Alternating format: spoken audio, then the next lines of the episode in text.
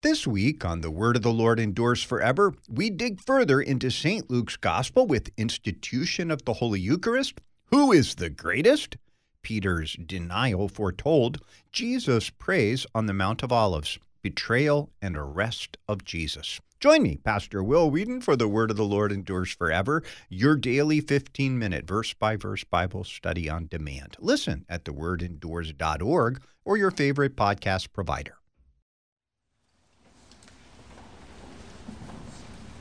Holy God, holy and most gracious Father, our Father,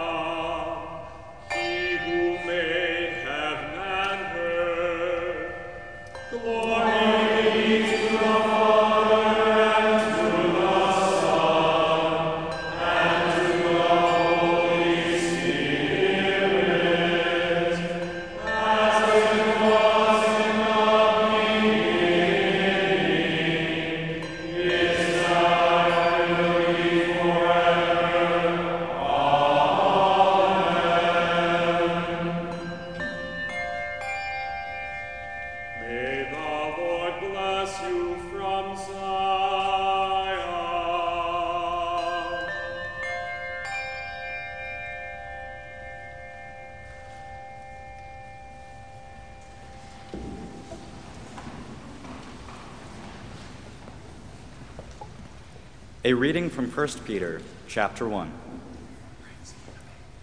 Having purified your souls by your obedience to the truth, for a sincere brotherly love, love one another earnestly from a pure heart, since you have been born again, not of perishable seed, but of imperishable, through the living and abiding Word of God.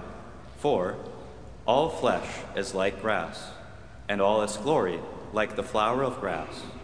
The grass withers, and the flower falls, but the word of the Lord remains forever. And this word is the good news that was preached to you.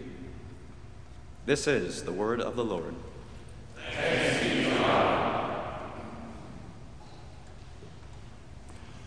In the name of Jesus, Amen. Just before our text for today, St. Peter writes, Prepare your minds for action. I would guess for all of you who are going to have a new address in a matter of weeks, you're already doing that. I was watching you yesterday after the call service, after you were outside Googling that place where you're going to be, checking the weather, checking the schools, running through the real estate listings very quickly. trying to figure out how far you'd be away from home. You are already preparing your minds for that first day when you use that title deaconess, vicar, pastor, and the high and noble title of Hi, I'm the pastor's wife. Right now, there's a lot of uncertainty, probably even anxiety, as you try to figure out where you're going and what life is going to be like when you get there. But, dear saints, fear not, for your Father has already prepared you. St. Peter reminds us, according to his great mercy, he has caused us to be born again to a living hope through the resurrection of Jesus Christ from the dead. In the name of the Father, and of the Son, and of the Holy Spirit, when the water was washed over you, you were redeemed. You were washed. You were given hope. You were connected to the cross of Christ, and there his death became your salvation. By the living and active word of truth, you were implanted by the Holy Spirit, and you've been given that saving faith, and it is yours. And that leaves us eternally hopeful wherever we go. A couple of decades ago, on a call night in St. Louis, I stood outside on the plaza visiting with my district president. I had heard the words of the dual parish that I was going to, uh, a small, struggling, somewhat conflicted dual parish. And I asked our district president, any words of advice? He, he could have been speaking right out of 1 Peter. He simply looked at me and said, Love them. St. Peter writes this Love one another earnestly from a pure heart. As we're prepared here for the ministry, God sends us to the ends of the earth to bring hope and peace and the forgiveness of sins through Christ alone. He sends us out to hear, to give those same words that the disciples heard that first Easter morning when they were there with Jesus.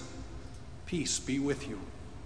In a broken world that struggles to understand its identity, he sends us out continually to point his saints to the font, to the hope, to the promise, to the identity that we have as forgiven children of the King and heirs of eternal life. We are sent to the pulpits to preach a message of hope. You do not have to conform to the ways of the world but be transformed by the renewing of your mind. We're sent to bring hope, especially when it looks like death has won. One of the last pronouncements of the committal service is Christ is risen. Even though the response from the family is very muted and oftentimes surrounded with sighs and tears and moans, Easter hope is there. The resurrection of Jesus is there as they know this loved one of theirs now rests with Jesus eternally, the firstborn from the dead. Isaiah says it first, St. Peter quotes it, and he reminds us of the reality of being separated from our eternal home. All flesh is like grass, and all its glory like the flower of grass. The grass withers and the flower falls. When you arrive at your Eden, that place that God has called you to, He's called you there to give hope. You will see firsthand the joys of being a part of these families that you have been called to. That young couple will come in and they can't wait to show you that little black and white photo, very pixely, of the life that God has given them. And then the stern command don't tell anyone we haven't told the family yet. You'll see the faithfulness of these displaced saints as they bring that child to the waters of baptism to have God do what he promises to do to give life, to give faith, to connect them to Jesus for the forgiveness of all of their sins. As God sends you out to your Eden, you will also be there in very challenging times. You will see suffering, families broken by years, maybe even decades of abuse. Addiction that drives people further and further into their own selfishness until it destroys them and tries to destroy all of those who are close to them. You will see unforgiveness because of years of hurt and no reconciliation and no forgiveness. You will walk hand in hand with that dear grandmother who has had her past stolen by Alzheimer's, her memory fading like the flower of grass on a hot summer day. And even there, right in the midst of all of that brokenness and dysfunction and disease and death, you bring hope. St. Peter reminds us the grass withers and the flower falls, but the word of the Lord endures forever. You bring Holy Communion to that grandmother who doesn't know her own name and doesn't know you as her pastor. And even though you tell her you're her pastor, she insists, My confirmation pastor will be here soon. You can go. And you bring her Holy Communion. And there, the word of the Lord endures forever, even though she cannot recognize you or say her own name. When you say, Let us pray, her body stills, and she begins to fold her hands. Take and eat. This is the very body of Christ given and shed for you. Take and drink. This is the true blood of Christ poured out for you for your forgiveness. And she opens her mouth and receives her Savior. Alzheimer's may well wilt the memory, but it cannot remove faith because the word of the Lord endures forever. There is no disease that is stronger than the one who stopped death. There is no sin or selfishness that is not forgiven by Christ and his death on the cross for them. There is no hopeless situation because the evil enemy that causes hopelessness has been defeated by the Lamb of God that comes to take away the sins of the world. Dear redeemed saints, remember this the word of the Lord endures forever. This message of hope and forgiveness is a message you need to hear as well. The holy ministry can be an impossible balancing act. Too much time in the office means not enough time with your saints. Too much time with your saints means not enough time in preparation for Bible study and for preaching.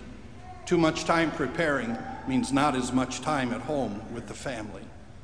And then there's the late night emergency call and visit to the hospital that results in a funeral and a lot of care to the family. And this never waits until it's convenient for you. This is the life that God has called you into. And you won't do it as well as you would like. You'll struggle. You'll be disappointed, and people will be disappointed in you. But this very message that we bring to others, the message of hope and forgiveness, is a message that resonates for you as well. This very message of hope and forgiveness comes from St. Peter as he reminds us. And this word is the good news that was preached to you. Listen to the word of Jesus to you. Tetelestai. It is finished. You're forgiven. God's perfect sacrifice was offered up for you. You're forgiven. Your sin, your frustration, your gossip, your procrastination, forgiven completely by your risen Savior from the dead. Every time you confess your sin, you are met with the love of a Savior that comes not to destroy you, but to restore you and to forgive you and to remind you of the hope that is yours and the hope that you take to others. The message of St. Peter is a message for us. It's the perfect message for Call Week. Go to your Eden where God has called you. Go confidently. He has prepared you through your baptism. Go. Give hope. in the victor, Jesus Christ, and his victory over sin and death and devil. Go and love those dear saints that wait to hear the good news, the hope, and the forgiveness that you bring. In the name of Jesus, amen.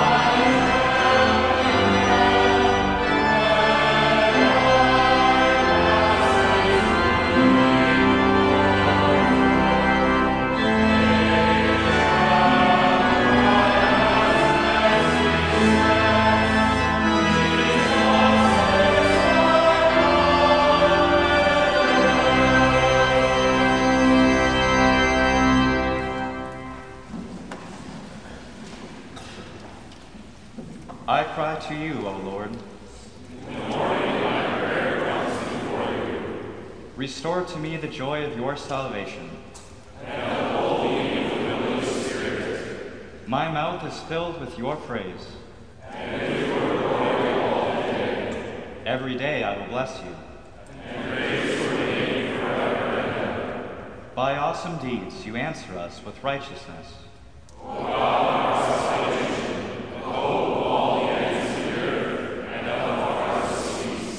Bless the Lord, O my soul. He redeems your life from the pit. Hear my prayer, O Lord. Let us pray. O God, through the humiliation of your Son, you raised up the fallen world. Grant to your faithful people, rescued from the peril of everlasting death, perpetual gladness and eternal joys. Through Jesus Christ our Lord, who lives and reigns with you and the Holy Spirit, one God, now and forever. Amen. O God Almighty, the Father of your Christ, your only Son, give us a body undefiled, a heart pure, a watchful mind, an unerring knowledge, the influence of the Holy Spirit for the obtaining and assured enjoying of the truth. Through your Christ, by whom glory be to you in the Holy Spirit, now and forever. Amen. I thank you, my heavenly Father, through Jesus Christ.